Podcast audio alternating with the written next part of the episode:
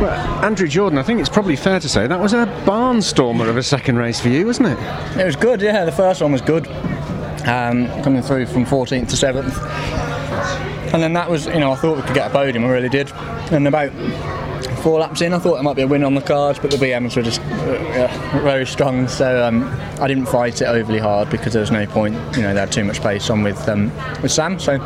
But yeah, really, really enjoyed it. A good race. It's a confident charge. You look like you were you were really sure-footed out there. Yeah, you know, I've, I've, I've been on the pace all weekend apart from qualifying, so um, I knew that in the dry we would be quick with it, and, and obviously some cars in front had the hard tyre on, so um, you know, happy with that. We've got the hard tyre on the next one with some weight, so I think that'll be quite difficult. We, you know, I think there's only about five or six of us with that tyre on, but you know, it's um, yeah, happy with it. It's incredible how 24 hours things turn around because we spoke earlier in the weekend and you were, you were a little bit down because you couldn't work out what was going wrong with the car and the, and the setup, and now look where we are.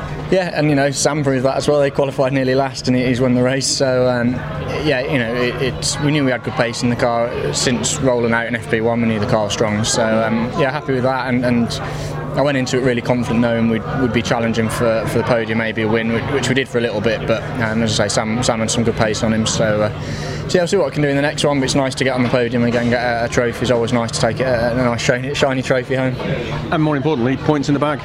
Yeah, I don't know what it's done points wise, but independent and overall, it's a good haul of points. So um, from what could have been a, a real bad day after qualifying yesterday, we've actually rescued it and, and, and showed the car's pace, which is good.